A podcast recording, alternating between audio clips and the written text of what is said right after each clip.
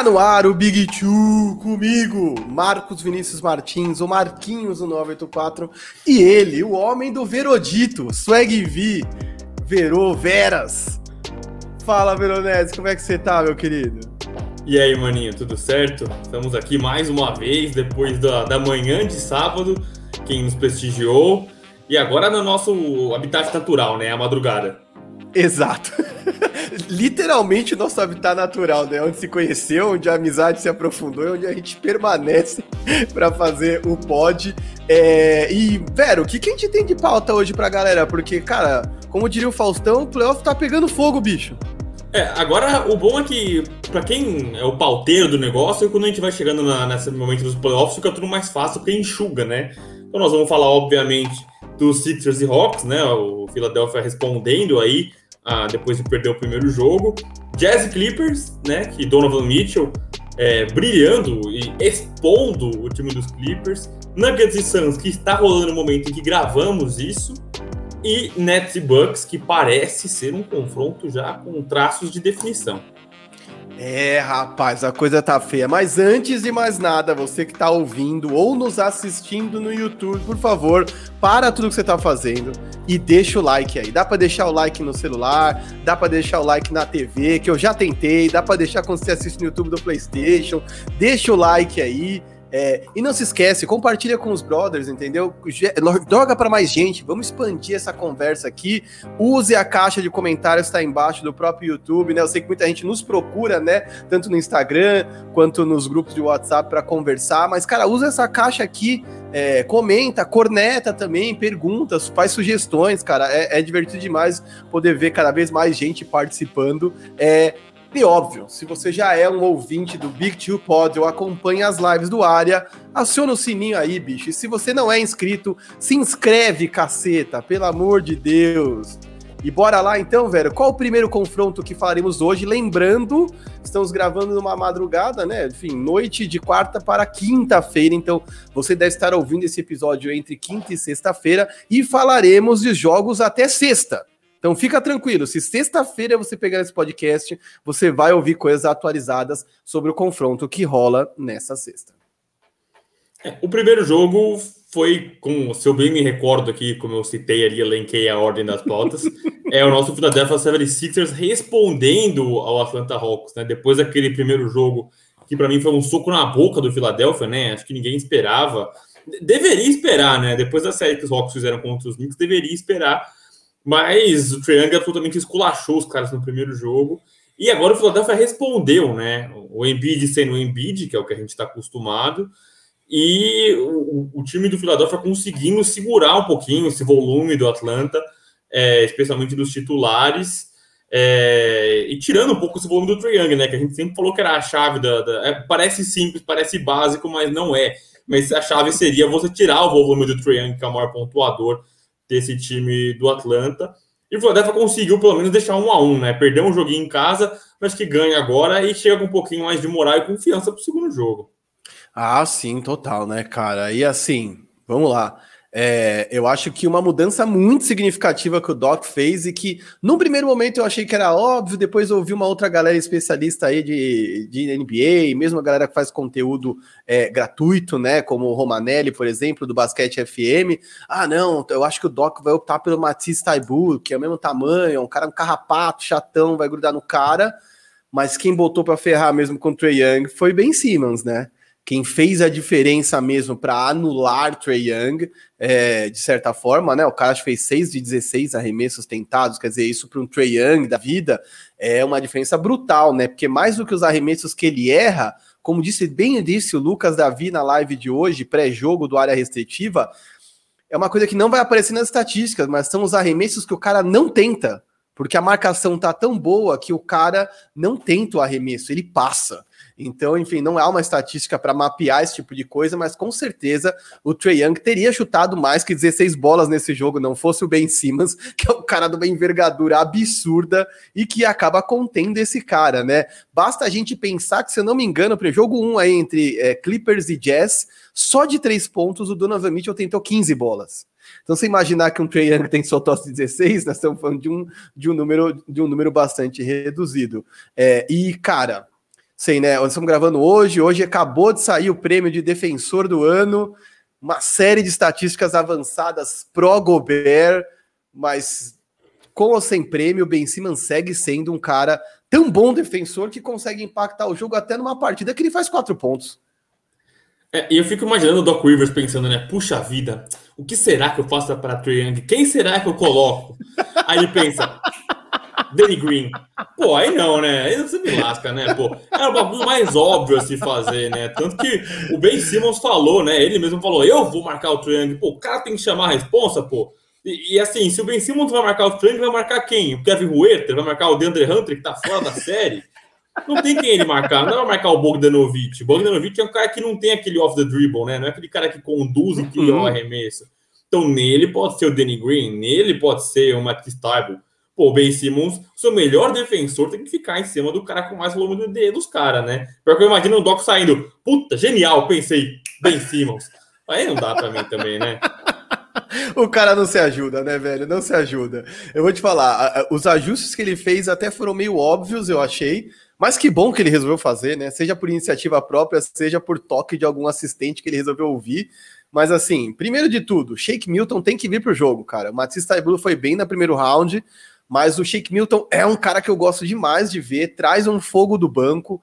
É um cara que não é que ele só é um pontuador que sai do banco. Ele mete as bolas que o cronômetro tá, o tempo tá acabando. É, ele mete umas bolas pressionado. Ele mete umas bolas quando o time começa a bambear. Quando o Hawks começou a grudar no placar de novo no terceiro quarto. É ele que mete as bolas que acabam com o ânimo, né? Que derrubam o Hawks. Então, de verdade, tanto o maior volume de tempo ali, né? De, de jogo para é, Shake Milton como é, o maior, enfim, maior aplicação do Ben Simmons, né, mais diretamente cuidando de Trey Young, para mim acho que foram fundamentais. O Joe Embiid saudável vai ser sempre Joe Embiid.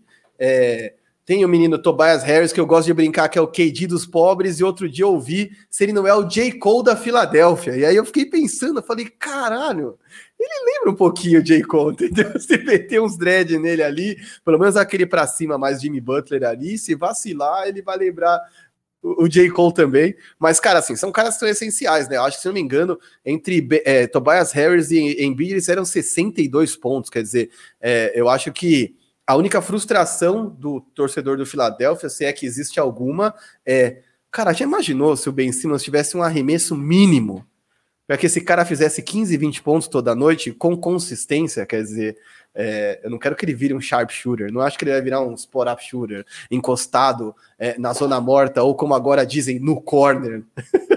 metendo bola. Mas, cara, puta merda. Imagina se esse cara fosse capaz de atacar, entendeu? Que olha o impacto que não tem no jogo quando ele só se dedica à defesa e ao playmaker. Imagina se ele pudesse também contribuir de outras formas, o quanto ele ia espaçar a quadra pro Embiid. Quer dizer, eu fico um pouquinho aberto, bicho. É, é a nossa grande discussão eterna no grupo, né? Nosso grupo a gente sempre discute isso. É, ele é tão bom que ele não precisa nem chutar, ele consegue ser relevante, ou ele é limitado, que ele poderia ser muito mais do que ele é se ele tivesse um mínimo de arremesso, né? Não é, é o que você falou, né? O cara não precisa ser um especialista. O cara pode ter um arremesso básico, né? aquele arremesso que assim, eu preciso dar pelo menos chegar perto dele para ele não arremessar, né? É, e aí fica tudo nas costas do Embiid que assim, eu é, não muita gente, mas eu vi gente emburrecendo ali, é, emburrando, na verdade, emburrecendo não, emburrando, é, torcendo o bico porque não ganhou MVP. Exato, né, cara? E eu não sei, é difícil.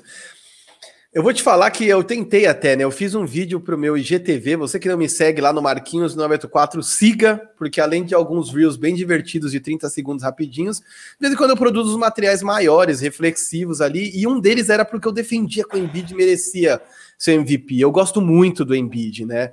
Mas, cara, o Jokic desde o dia zero, né? Foi o melhor cara em termos de valor para o time, não tenho o que falar, assim, é todas as estatísticas avançadas que tratam, é, enfim, o quanto ele muda, né? O valor dele para vitórias, over replacement, win share, win share, offensive win share, tem milhares de estatísticas avançadas. Eu podia fazer uma sopa de letrinha monstra aqui, mas basta dizer que em termos de valor a gente não viu nada melhor, né, cara? Desde o dia zero, né? Porque, enfim, alguns sofreram com contusões, ou se tiveram momentos ruins, que são absolutamente normais, mas Nuggets, mais um time, né? Amaldiçoado pelas, pelas contusões, pelo Covid.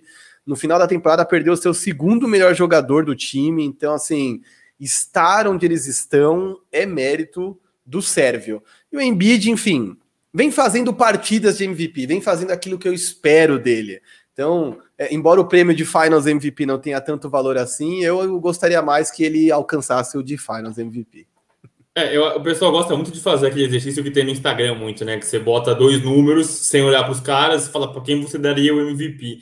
Só que eu acho que nesse momento a entrega do prêmio tem muito a ver o, o, o impacto do cara no time, né? Eu acho que o, o Jokic manter o atuado do Denver sem o Jamal Murray, aí eu acho que contou muito para ele, né? Contou muito para ele receber esse número de, de, de votos para MVP e, e, gabaritou o cara para ser esse MVP da, dessa temporada. O primeiro, o pivô em trocentos anos, né? O, o Jokic. E pela terceira vez seguida, um estrangeiro, né? Duas vezes o Giannis e agora o Jokic. Cara, isso é fantástico, né? Como é legal ver como a liga se globalizou, né? E eu brinquei hoje na. Fiz o Bom Dia NBA com o, com o Leonardo Radaelli é, do Live Basketball BR. Tinha bastante gente lá, quase 300 pessoas. E foi muito legal porque eu falei para os caras assim, cara. A gente vive muito essa coisa, né? Eu já brinquei aqui com isso, do imediatismo, né? Que não tem a ver um pouco com a geração, um pouco com rede social, com consumo, né? Com forma como a gente lida com informação. É, puta, eu quero esperar sair tudo uma vez, que eu quero assistir a série inteira num final de semana só, sabe? Tem muito essa parada desesperada assim. E há duas temporadas atrás, né, velho, as pessoas estavam cravando o fim do pivô na NBA, né? Agora só vai ter small ball, pivô tá em extinção. Ah, porque pivô não serve para nada. E, cara, dois, três anos depois, não só o pivô não serve para nada, como o cara evoluiu, dominou a liga. A gente teve no pódio, no meu pódio, moral, teríamos três caras teríamos três bigs. Eu teria colocado Jokic em primeiro, é, Embiid em segundo, ou Yannis em segundo, enfim. Mas o pódio teria esses três caras, três estrangeiros, três caras grandes, e três caras que estão muito longe de ser o que o Check foi quando ele foi MVP, né? Que era um cara dominante, absurdo, mas que atuava num lado, enfim, num, num jeito, né? Unilateral, né? O Check não metia arremesso nem de meia distância, quanto mais de três, né? Era um cara que não era um playmaker absurdo para aquele Lakers. Então, assim, é, lá em 2001 a exigência talvez fosse outra. E eu não vou nem colocar aqui quem é melhor ou pior, mas assim, Olha o quanto esses caras evoluíram, quanto eles se tornaram mais versáteis, né? E o quanto a inteligência do Jokic, para mim, fez toda a diferença, porque os highlights do Jokic não, não nos convencem, né? A gente sempre brinca isso que tava aqui falando antes de abrir a live. É, como o, o, o Jokic é um cara que parece que vai tropeçar a qualquer momento e cair, e aí, ao mesmo tempo, a gente tem os passes maravilhosos deles no look pass, as pontes aéreas. Então, é, que privilégio viver na época desse cara. Sim. Ah, e o que a gente falou que, ah, que talvez fosse acabar o pivô, eu acho que ajudou muito, ah, motivou os caras a de fato evoluírem, né? E aí eu acho que o Embiid e o Jokic especialmente não são esses caras que a gente teve a tendência de chamar de unicórnios, né? Que era o Carl Towns, o Porzingis, o JJJ, esses caras muito grandes que jogam dentro do garrafão, mas conseguem jogar no perímetro também. Não, eles tem muito mais, né? O arsenal deles é muito maior na questão de criar arremesso, enfim, e aí por diante. E quem também ouviu é, papo de MVP é, essa, essa semana foi o rapaz do nosso próximo tópico, e... que é este mocinho, Donovan Mitchell, que recebeu gritos de MVP. E, cara, meu coração ficou quentinho, não só porque contra os Clippers, mas porque esse menino merece demais, cara. Sim, puta. aí, mano, imagina a minha emoção, que sou um dos maiores fã-clubes, o cofundador do fã-clube do fãs de Dwayne Wade. Quando eu vejo ali o Dwayne Wade no canto da quadra, dando dica, orientando, quer dizer, não interferindo na, na orientação master do, do Snyder, mas estando ali para orientar o cara que, para mim, é o, o Dwayne Wade 2.0. Então, assim, eu achei incrível, porque acho que o jogo, o primeiro jogo 1, um, né, entre Jazz e, é, e Clippers foi um jogo de dois jogos em um, né? O primeiro tempo dominado pelo Clippers, que começou a 300 km por hora, é, com várias alternativas funcionando. Aliás, quero dizer aqui, reforçar isso que eu mandei no Live Basketball. Se você tem um jogador no seu time que não funciona, que você fica puto, manda o um nome pra gente, eu vou pistolar aqui, fazer um escândalo, o cara começa a jogar, velho. A gente aloprou, eu aloprei o André Eita, o cara está jogando o melhor basquete de sua vida. A gente falou no último episódio do Big Two Pod gravado por que, que o Luke Kennard não entrava em quadro. O filho da puta foi bem no jogo 7 e no jogo 1 contra os Jazz ele meteu 7 de 9 arremessos, fez 18 pontos, que só a título de comparação o Paul George fez 20. Então, assim, o cara tá jogando muito. Então, é, acreditem, a, a boca maldita ela existe e é tão forte quanto a lei do ex. Então, manda aqui o nome do cara que você quer que jogue bem e que está na, na merda no seu time, como por exemplo o Lucas Davi brincou hoje comigo. Ou, oh, pelo amor de Deus, fala do Marcos Morris, porque pelo amor de Deus, o que, que a gente faz com aquele cara? Eu falo, não, fica tranquilo, vou pistolar com ele lá, e quando você vê, o cara vai fazer jogo de 30 pontos, entendeu? Não tem explicação, o Luke Kennard jogando bem e sendo fundamental para esse Clippers, mas no segundo tempo, do Donovan Mitchell assumiu o controle da partida, e aí, cara, foi um show à parte, de verdade. Eu nem acho que ele teve a melhor partida em termos de eficiência. Os dois times não tiveram, né? Quando você pega ali aproveitamento, o Jazz que é forte na bola de três tem um aproveitamento baixo. É, o Clippers, é, Kawhi e Paul George, somados não fizeram o número de pontos que o, o Donovan Mitchell fez, mas esse cara cresceu demais na hora H, né? E a gente fala, né? Não é só meter a bola, é na hora que você vai meter aquela bola, né? Com a pressão, com o estádio vindo abaixo, na hora que você precisa conter um time que tem dois caras fortíssimos como Paul George e Kawhi. E aí, enfim, fez o que era esperado dele, né? Mereceu os gritos de MVP. Cara, se eu soubesse da nossa dinâmica aqui de, de xingar o cara e o cara ir bem, eu teria xingado muito mais o Caio Kuzma com alguma antecedência, né? Agora a gente já tá na rua, já não adianta xingar. É, aproveitando que a gente tá falando de Donovan Mitchell, eu fiz um postzinho no blog do ESPN League, né? Eu de vez em quando assopro a poeira lá e escrevo alguma coisinha.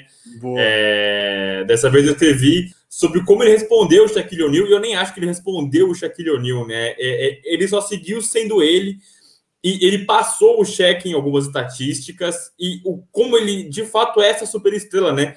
A gente mesmo no podcast questionou se ele poderia deixar de ser uma estrela para ser uma super estrela, né? O cara que carrega a franquia. E eu acho que sim. É, eu acho que o Donovan Mitchell, é, a gente colocou aqui na tarde se ele é o suficiente para esse Utah Jazz. É, é uma variável muito complexa da gente ainda entender, né? Até porque vamos supor que eles atravessem esse oeste aí e cheguem no, na final do outro lado você vai ter Kevin Durant, James Harden e Kyrie Irving, né? É, Sem massagem. Mas assim, é, então, é muito complicado, cara. E, e, Blake Griffin enterrando, né? Blake Griffin milagrosamente voltando à vida, enfim. Filha da mas, puta. Mas é, eu acho que o Donovan Mitchell tá sendo. A, a, a, se ele já foi uma surpresa depois de vir na 13 terceira colocação do, do, draft ali, de posição de escolha e se tornar o que ele se tornou, eu acho que na questão responsabilidade é, diante de uma franquia, com a idade que ele tem, né? São 24 anos, se não me engano, Donovan Mitchell. É, ele ser a cara da franquia dessa forma, puta, é delicioso, cara. E ver o cara jogando, não sai da minha cabeça uma jogada que ele fez ontem contra o Kawhi, cara. É tipo um dos maiores defensores, talvez o defensor mais temido da liga, o Kawhi Leonard. E, e ele passou com o Kawhi como se fosse uma criança. Ele girou e já saiu para bandeja simples. E, e, e, é isso, cara. É um jogo plástico. Se a gente falou que não tem plasticidade no jogo do Jokic, Donovan Mitchell tem tudo isso. Tem plasticidade, é uma coisa bonita de se ver, ele é um highlight humano, né? Toda hora, todo, todo lance que ele faz é bonito, e ainda por cima no momento certo, cara, na hora exata, e ainda soma. É... E assim, se a gente encheu muito a bola do Utah Jazz, eu acho que a gente também tem que cobrar a galera do outro lado, né? Porque tá faltando o peito pra esse time do Clippers. Nossa senhora, pelo amor de Deus, se tá, né, cara? É um time que, enfim, quando o Kawhi não vem para fazer 40 pontos não, não tem jogo, é isso? Tipo, cara do céu, como é que pode isso, entendeu? É, Morris, pelo amor de Deus, naquela última bola não era para ele ter arremessado, velho, era para ele ter devolvido no Kawhi, caralho. O que você tá fazendo, entendeu? Eu acho que o Chris Vernon citou alguma estatística hoje sobre o Kawhi não errar arremessos no último quarto, acho que nos últimos jogos da série, enfim. Ele tava ali aumentando o alto volume de aproveitamento do Kawhi, e, cara, o último período só chuta o Morris, velho. Que tá acontecendo? Vocês estão, tipo, fora da casinha, galera. É, a gente, enfim, não cansa de citar aqui o quão profundo é esse elenco do Clippers. Eu acho que no papel talvez seja um elenco melhor que esse do Jazz, né? No papel, né? Porque, enfim, quem vem para a quadra é, entrega níveis diferentes de qualidade de jogo. Eu vi o Bogdanovic jogar pra caralho ontem, vi o Ingles jogando pra caramba ontem, é, e você vai ver esses caras é, enfim, jogando em alto nível e coletivamente. Não é o forte do Clippers não é o coletivo, então esse, essa profundidade de elenco tem que saltar aos olhos, porque não é coletivamente que eles vão vencer essas partidas. E aí, numa noite que o Kawhi tira um pouco de folga, tira o pé do acelerador, é bem marcado, porque tem que lembrar que o Royce O'Neal ontem foi bem nele. É, o cara são incapazes de vencer. E aí, enfim, algumas soluções que funcionam no primeiro jogo, na primeira metade do tempo, o Tailu troca tudo pro segundo. Eu não consigo entender. Uma hora o DeMarcus Cousins foi bem entrando, depois não entra mais. Aí o Luke Kennard começa a meter um monte de bola, ele tira o cara de quadra. Aí você fica, mano, o que que tá acontecendo? Aí quando você vê, o Zubat não fez uma partida ruim, mas de repente ele tá lá um tempão em quadra, você já não tá mais entendendo o que, que ele tá fazendo ali, entendeu? Eu confesso que eu me desespero um pouquinho em alguns momentos, embora assumidamente não esteja torcendo pelo Clippers, então me perdoem se vocês forem capazes, mas eu vou torcer para o Dwayne Wade 2.0 e o trabalho coletivo do Jazz, que para mim é incrível. É, e aí a gente falando muito da última jogada, né? Todo mundo dando muita atenção para a última jogada em especial. E você falou que o Marcos Morris, no Marcos Morris não era para ter remessa daquela bola, era, era para ter devolvido no Kawhi. Só que a gente falou muito do toco do Rudy Gobert, cara, a gente tem que destacar a defesa do Joe Ingles, que o Joe Ingles foi espetacular para cima do Kawhi. Ah, e a bola perdeu no Kawhi. O Kawhi passou aquela bola e ele tinha linha de arremesso para a tabela, para o aro.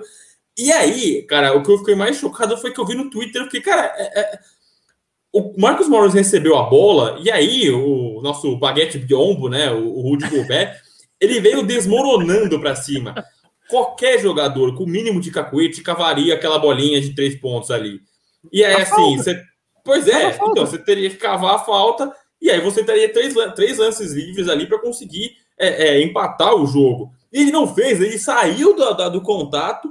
E não é que ele tentou aquele contato e arremesso que está na moda, né? O pessoal tenta o contato e ainda faz o arremesso. Ele saiu completamente e aí deu o arremesso, que aí sim bloqueado pelo Rudy Gobert. É, eu acho que esse time do Clippers é, é, a gente precisa. É uma entrevista com o Tyron Lu, né? A gente sempre falou aqui que o cara não é um tático, ele não é um estratégico, um grande, uma mente de, de, de esquemas e um Queen Snyder, um, um, um Eric Postra.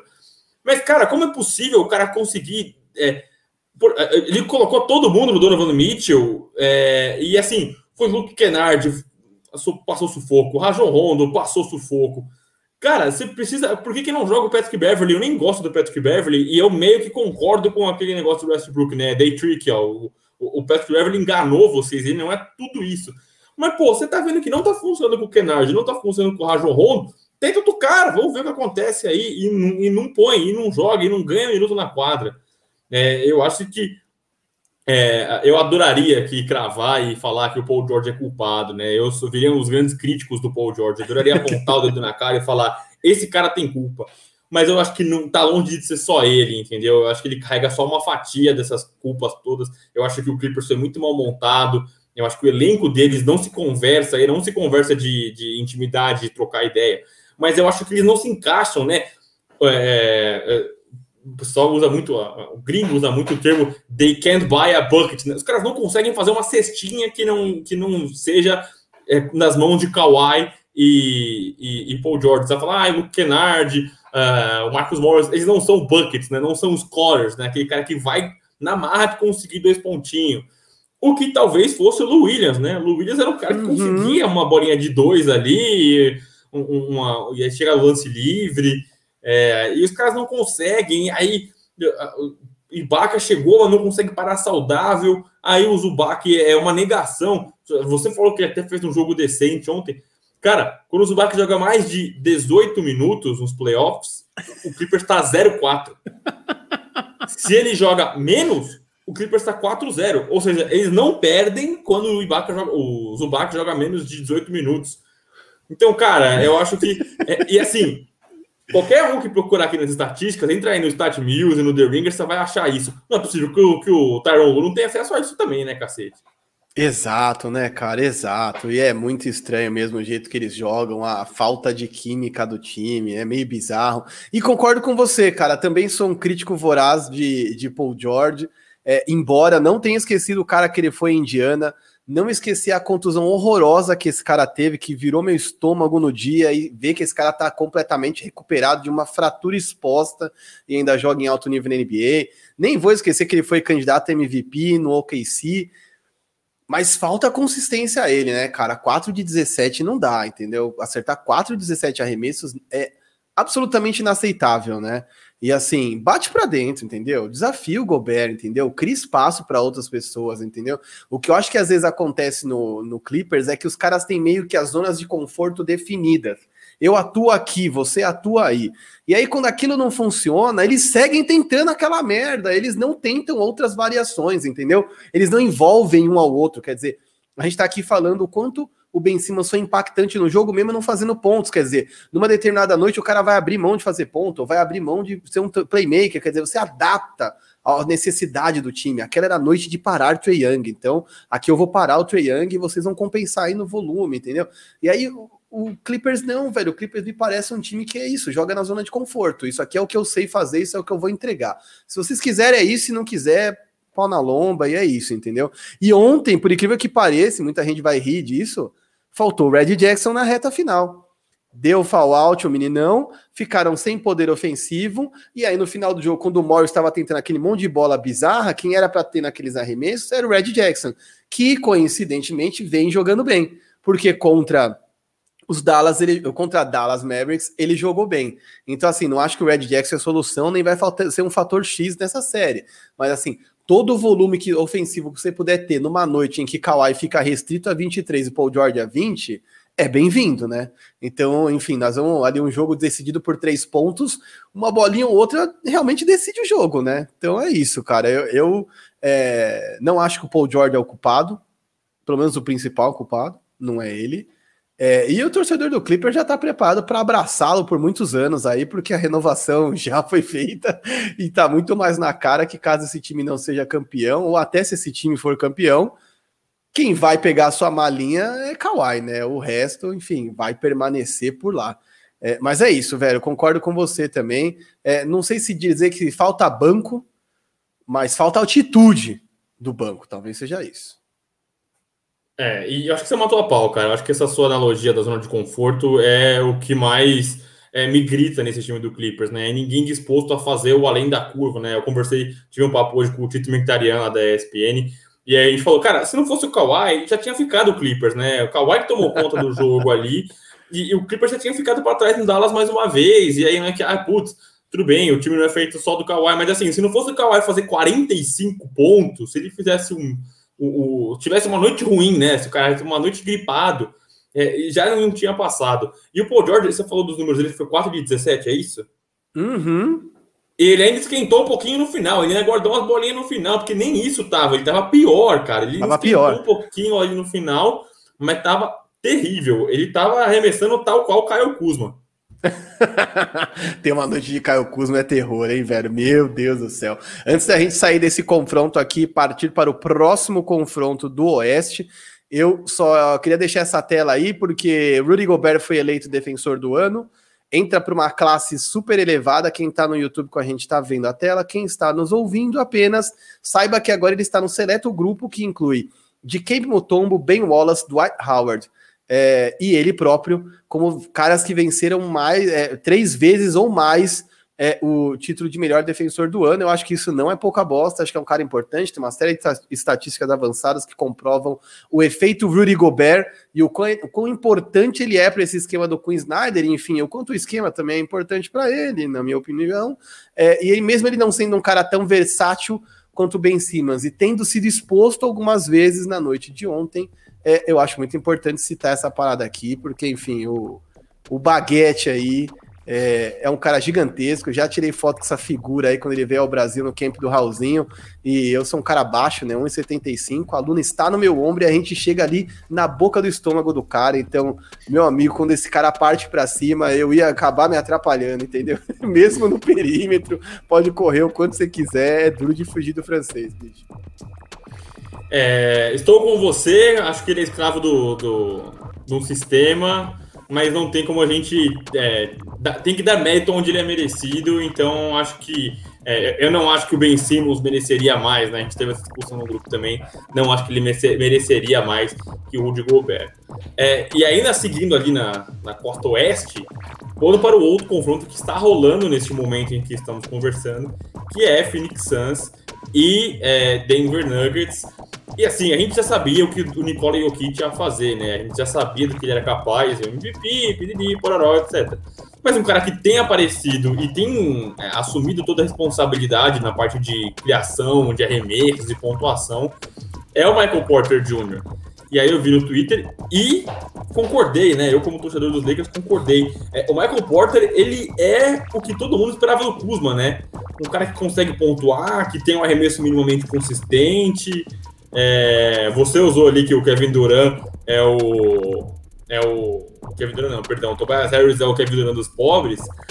Mas o Michael Porter Jr. ele tem é, é, números de próximos a Kevin Durant na questão de arremessos contestados, como ele tem um bom aproveito em arremessos contestados.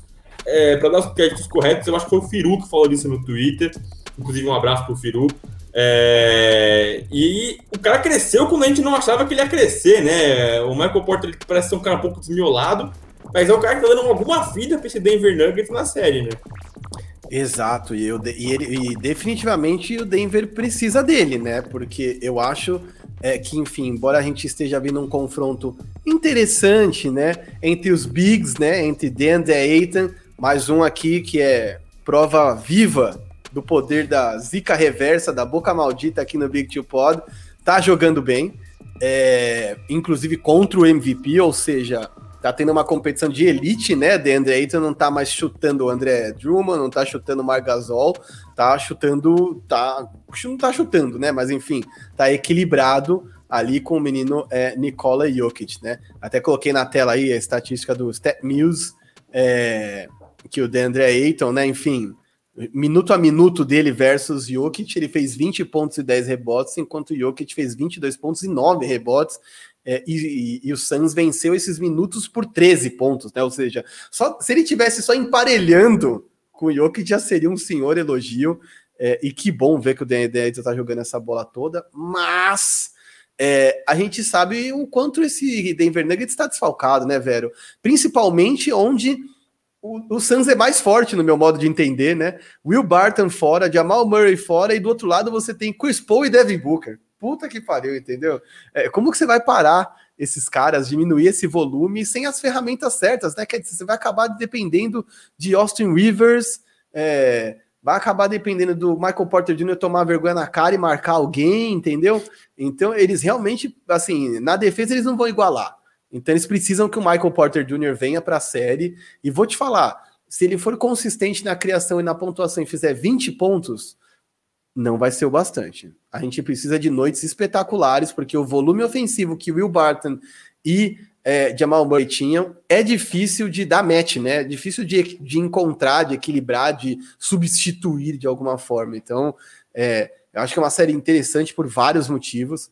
Ainda acho que o Denver vai dar muito trabalho, não vejo o Denver vencendo em Phoenix. É, o jogo ainda tá rolando, então você aí do futuro, você, Martin McFly de 2015. talvez já tenha visto. É, mas não acho que o Denver Nuggets ganha é, em Phoenix, mas também acho que não vai ser esse mamão todo para o Phoenix ganhar lá em Denver. Então é uma série que eu acho que vai ser bem interessante de ver se o Michael Porter Jr. entrar de vez na série. É exatamente o que você falou, né? É, a gente não vai conseguir ver é, o time do Denver ter um volume. É, naturalmente, eles não vão conseguir ter esse volume todo que tinha do Jamal Murray e do Will Barton. Então, eles precisam se compensar de outra forma, né? Também precisam defender mais. É, e eu espero um pouco mais do Mike Malone, cara. É, é engraçado, né? Essa, essa, nossa relação de como a gente vê é, a, a, aquela teoria de que a grama do vizinho é sempre mais verde, né? Eu sempre gostei muito do Mike Malone. Até eu ver muito torcedor do Denver destruindo o Mike Malone, falou que o cara é incapaz de fazer um ajuste numa série de playoff, né? É, e eu, eu fiquei. É, prestei atenção nisso, a gente fica com isso na cabeça. E um cara que eu acho que deveria ter um pouquinho mais de volume nesse momento é o próprio Aaron Gordon, né? Um cara que veio é, na, na, na, troca, todo mundo elogiou muito a troca. No primeiro momento eu não gostei, fui convencido de que era uma ótima troca. Só que aí, a partir do momento que o Jamal Murray perde os minutos de quadra dele, eu esperava que talvez ele tivesse mais volume, né? Pô, você tem ali o Michael Porter Jr., que é um, um, um menino muito novo ainda, né? Perdeu um pedaço no começo de, de, de, de carreira dele por conta de lesão nas costas, voltou, começou a jogar bem. Pô, o Aaron Gordon, que é um cara já calibrado, já tarimbado ali na, na liga, deveria assumir um pouquinho mais esse volume de, de, de arremessos na, na, no poderio ofensivo de fato do Denver Nuggets. Cara, eu espero que ele faça isso, tá? De verdade, é, eu acho que a chave do, do Aaron Gordon é deitar nesse menino aí. Nikola Jokic, que tá na tela os números dele de MVP, não vou recitar aqui a sopa dele tri inteiras, né? Já até falei do valor dele. Acho importante só destacar que ele é a MVP com o que foi a draft, a, a pick, né, de draft, a escolha de draft mais baixa de todos os tempos, a 41 primeira. Estava passando um comercial quando ele foi escolhido de comida e o gordinho está dominando a NBA. É, mas voltando aqui, eu acho que o Aaron Gordon tem que buscar o que o DeAndre Ayton tá fazendo. Ele até é um cara que de, tem arremessado bem do perímetro, acho que vai ser interessante ele trabalhar esse arremesso, mas é, onde eu acho que ele tem que ser eficiente de verdade é, é fazendo cestas fáceis, jogando fácil. E, e, eu acho que ele tem condições totais de fazer isso. Então, aproveita que tem o Nicole Jokic no seu time, mano, e não investe, não inventa. Receba passes fáceis, converta cestas fáceis, vai para enterrada, para ponte aérea, trabalha no pick and roll, entendeu? Mas é isso. Vão ter que trabalhar de maneiras alternativas para compensar esse volume é, que, de fato, que o Jamal Murray, enfim, tá fazendo falta. E respondendo à pergunta que está na tarja, para você que está no YouTube e já está ansioso para ouvir a resposta, Jokic consegue carregar o Denver? Na minha opinião, o Denver vai ficar pelo caminho e vai ser honestíssimo se ficar pelo caminho contra esse Phoenix Suns, que é o Cele Suns, que está vivendo um excelente momento, que tem um CP3 saudável. Então, eu não acho que o Jokic vai ser o bastante. Eu sinto muito, mas acho que é, o, o prêmio de MVP vai ser quase como um prêmio de consolação. Quer dizer, é muito legal estar aqui falando tudo isso, porque a gente sabe que de programa para programa, agora que a gente tem dois episódios do Big Two por semana, é, as coisas podem mudar muito, né? Uma contusão, um jogo espetacular, mas eu de verdade não acredito que o Jokic pode resolver sozinho, não, velho. O que, que você acha? Acho que não também. É, eu, inclusive, estou de olho aqui no jogo que está rolando, né? Que o pessoal do futuro já sabe mas então estou cravando que não vai ser suficiente, porque está sofrível para o Denver Nuggets nesse momento. É... E, é isso, cara. É, é, a gente não conseguiu ver ninguém é, dando aquele passo à frente e assumindo esse volume todo, né? Eu acho que o Jokic teve um impacto muito grande na hora de conseguir carregar esse time no finalzinho da temporada regular, né? É, mas é, ninguém apareceu, né? Você dependeu de, de, de Monte Morris, de Austin Rivers, tendo grandes jogos contra o Portland Trail Blazers para você avançar e quando, mas você sobe, mais difícil fica naturalmente, né? É, é, é não dá para você esperar que as coisas sejam mais fáceis para você. E eu acho que vai faltar pé para esse Denver Nuggets, né? Eu acho que não vão conseguir. Espero que eles dificultem o jogo de fato, a série de fato, né? A gente sempre torce por sete jogos, mas eu acho que vai faltar pé para eles. E pulando para o último, da, da, o último confronto aqui, né? Nossa última pauta é a série que a gente esperava justamente sete jogos e é que tá com menos cara de sete jogos, né? Nets Bucks tá sendo totalmente um massacre do Brooklyn Nets. E não é que os caras ganharam dois jogos em casa, eles simplesmente trucidaram dois jogos em casa. Não, não faz sentido, né, velho? Não faz, não faz. Eu sigo torcendo por uma NBA, NBA equilibrada, quer dizer, não quero ver ninguém machucado. Fiquei triste do Barba não estar tá jogando. Mas eu acho que até a contusão do Barba ajudou o Nets. Porque na minha cabeça, o Budenholzer deve ter desenhado um sistema todo para parar o Barba, vamos parar o playmaker primário dos caras, vamos diminuir o volume do cara que transforma todo mundo em melhor jogador. Aí o Barba se machuca e eu acho que um olhou para cada outro e falou tipo, mano, o que, que a gente faz agora? Quem que a gente pega? E aí, mano, a gente tá com uma tela agora no ar que para mim ilustra o nível de desafio que os times que vão enfrentar o Nets nesses playoffs e numa eventual final vão ter. O Nets está arremessando 50% de field goal como um time, 50% de aproveitamento nos playoffs, 43% de 3 como um time nos playoffs e 91% de lance livre como um time. Cara, o clube do 50, 40, 90 é super restrito falando de jogadores. Nós estamos falando de um time. que está fazendo isso. É uma parada totalmente fora da curva. E para mim, esse segundo jogo entre Nets e Bucks foi um grande teaser, um prenúncio, um presságio, chame do que você achar melhor, de uma varrida que está por vir. Vou ser honesto, para mim, a vassourinha vem, varre, varre a vassourinha, onde você vai, eu vou varrendo, todas as músicas que você lembrar com isso, bota para tocar, porque, cara, eu acho que o Bucks não reage nessa série. Eu também acho que não, e o que mais me assusta é que, assim, às vezes o primeiro jogo, né, é, às vezes aquele jogo que você vem despreparado, que nem você falou, né, vem esperando o James Harden e não consegue marcar e não consegue achar uma solução. Mas o segundo jogo me assusta muito porque é justamente o jogo que você tem que dar uma resposta. Você foi surrado no primeiro jogo. Você teve a sua, as suas entranhas expostas, você tem que reagir no segundo jogo e você não consegue, cara. E assim, não é só a pontuação, é a forma como foi, né? Pô, o Giannis tomou dunk de todo mundo, tomou dunk do Blake Griffin. É, o Kevin Durant deitou para cima de Giannis Antetokounmpo, mas deitou, deitou, deitou. Kevin Durant foi o Kevin Durant de OKC, foi o Kevin Durant de Golden State contra o Giannis. E, e foi contra oh. um, um o Yannis vai vir pro jogo com o capacete na próxima, bicho. A do, a do, a do, a do Blake Griffin doeu demais, bicho. Você tá de sacanagem. E aí o, o, o Kevin Durant esqueceu Aquiles, esqueceu tudo, ele justamente triturou o Giannis Antetokounmpo. E aí, não é só aquela questão de ah, estrela contra estrela. Pô, o Antetokounmpo é papo de jogador defensivo do ano, né? A gente falou dele tantas vezes aqui. É, ele, até, o, até a entrega do prêmio para o Gobert, ele era né, o, o, o, o jogador de defesa do ano. É, a gente falou sobre como ele estava com médias melhores do que a temporada de MVP dele. E aí, cara, a minha grande dificuldade é entender aonde que tá, é, é, o que que falta. Porque, assim, tem gente competente, tem elenco de apoio, você tem um Drew Holiday, você tem um PJ Tucker que chegou, você tem garrafão, é, não é possível que quem falta caras é o Dante de Vincenzo, entendeu? Vocês não vão me convencer disso. Por mais que eu goste do Dante de Vincenzo, eu acho um cara útil, mas não vai falar para mim que, ah, perdeu porque estamos tendo o de Vincenzo. Cara, que, que coisa terrível, né? Porque eu vou ser honesto, eu acho até que é o melhor Bucks que já teve, né? Nas mãos do Bandenholzer, na, é, nas mãos de Yannis mas talvez seja o melhor Bucks no pior momento, né? A gente está sempre falando sobre janelas de título, né? E como é importante você ou criar a janela para si, como o Nets fez, dando all-in, pegando estrelas, né?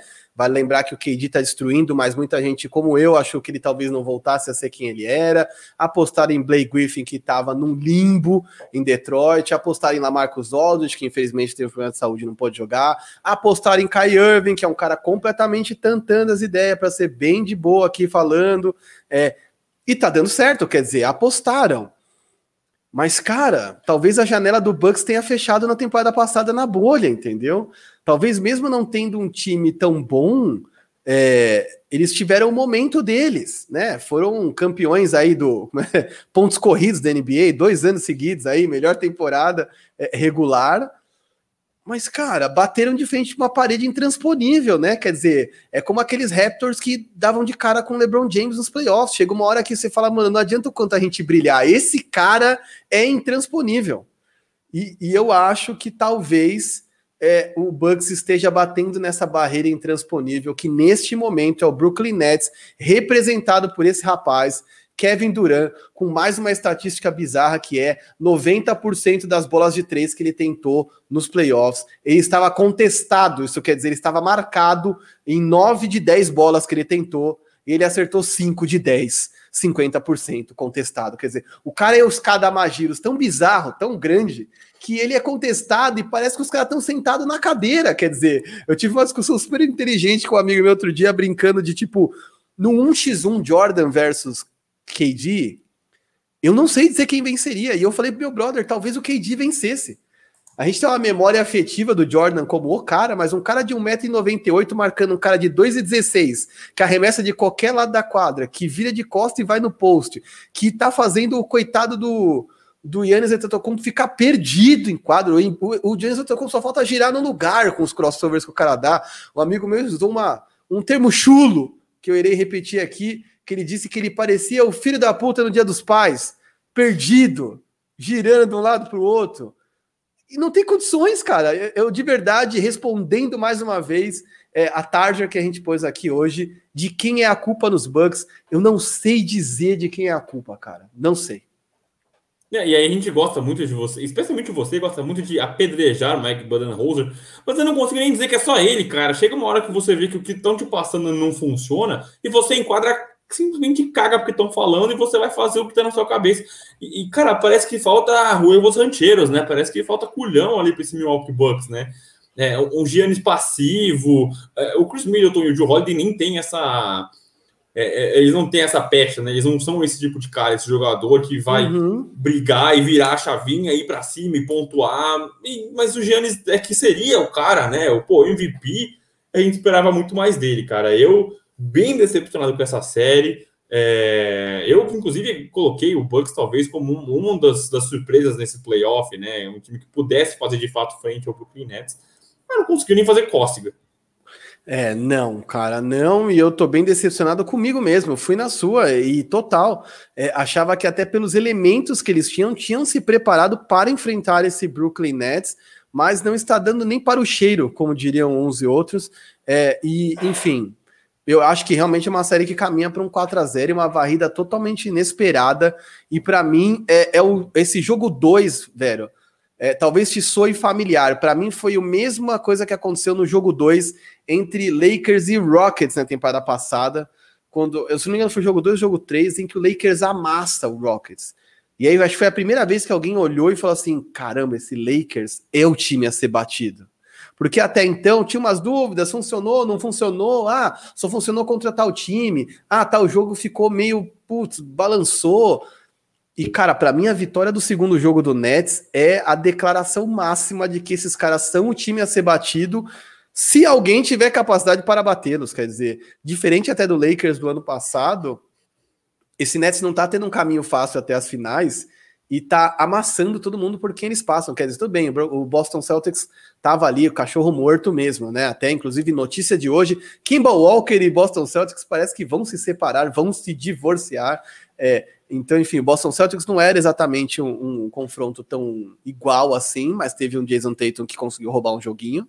É, e aí, sei lá, nós vamos ver um Bucks roubar um joguinho só? E é isso que a gente esperava desse Bucks? É, é difícil, né? É o jogo dessa sexta-feira, vai ter é, Big Two Pod no sábado, ao vivaço, com Leonardo Sasso do Live Basketball da ESPN. É, vai ser uma live de ESPNers tirando eu que não faço mais parte do quadro de funcionários, mas tenho muito orgulho de dizer que fiz. É, e vai ser incrível porque a gente vai poder discutir esse jogo que talvez essa série chegue 3 a 0 no sábado e a gente realmente vai estar tá ali decretando caixão e vela preta no Milwaukee Bucks, bicho. É, aproveitar que você falou do Sacinho, eu queria dar um abraço para ele especial. Vou mandar ao vivo também no sábado. Mas ele tem me ajudado muito no podcast do Na Quadra, lá com o Gustavo Hoffman e o Guilherme Giovannone. Sempre que a gravação acontece nas minhas folgas, eu era o cara que ia ligar o PC na folga para conseguir. O Sacinho tem me ajudado sempre. É, tem tocado, botado o bagulho no ar. Inclusive, se você não parou né, de fazer sua caminhada, sua compra e já está acabando o podcast, você pula para o podcast na quadra também, vai dar moral para nós também ali com o Gustavo Orman e o Guilherme Giovannone. E, cara, é, é, é o 3 a 0 que chegar ali é um 3 a 0 4 a 0 já, né? O pessoal falou muito de. Existem é, placares e placares aqui, 2 a 0 com cara de 4 a 0 ou aquele 2 a 1 com cara de virada. Para mim é um 2 a 0 com cara de 4 a 0 já. Eu acho que o Bucks que varreu o Miami Heat vai ser varrido pelo Brooklyn Nets é, de uma forma muito amarga, cara. Eu acho que não tem por onde ir também. É... E vou te falar, eu acho que a gente que está falando muito aqui de Denver Nuggets e Phoenix Suns, o, o, pessoal do futuro já sabe disso com certeza, mas é outra série que deixando muito a desejar. Eu esperava muito mais competitividade desse Phoenix Suns e Brooklyn Nets. É, não, Denver Nuggets e Phoenix Suns, perdão. é, o Phoenix Suns e o Brooklyn Nets não estão deixando rolar uma competitividade, tá louco o negócio. E é isso, né? Enfim, estamos com uma tela aqui, você que tá no YouTube tá vendo, é, confronto entre Atlanta e Filadélfia ali em cima, né? O vencedor vai pegar o vencedor de Brooklyn e Milwaukee, e cada vez me parece mais que teremos um Filadélfia contra é, é Brooklyn Nets. É, a gente sabe que, enfim, o Atlanta não está morto na série, embora esse segundo jogo talvez tenha sido encontramos um jeito de vencer. é, esse Atlanta. E do outro lado, a gente tá vendo Utah Jazz e, e, Clippers, que é uma série que tá completamente aberta, até porque a gente só teve um jogo até agora. É, e ali embaixo, Phoenix e Denver, que é esse que pode estar tá virando a chavinha para um confronto mais fácil, para uma série menos complicada. Eu apostei em seis jogos para o Phoenix Suns, mas talvez seja menos, né? Enfim, se o Phoenix roubar um joguinho ali em Denver, a coisa já se complica, porque 3 a 0 e 3 a 1 meu amigo, é muito difícil voltar, mesmo falando de Denver, porque Jamal Murray não está por lá. Então você que ainda está nos ouvindo, para tudo agora. Se não deu like, deu like agora. Se você está ouvindo no Spotify, coloque para nos seguir. Não esqueça do sininho, não esqueça de comentar, não esqueça de compartilhar. Pelo amor de Deus, não vai esquecer de fazer isso. É muito importante, porque esta porcaria desse algoritmo funciona assim.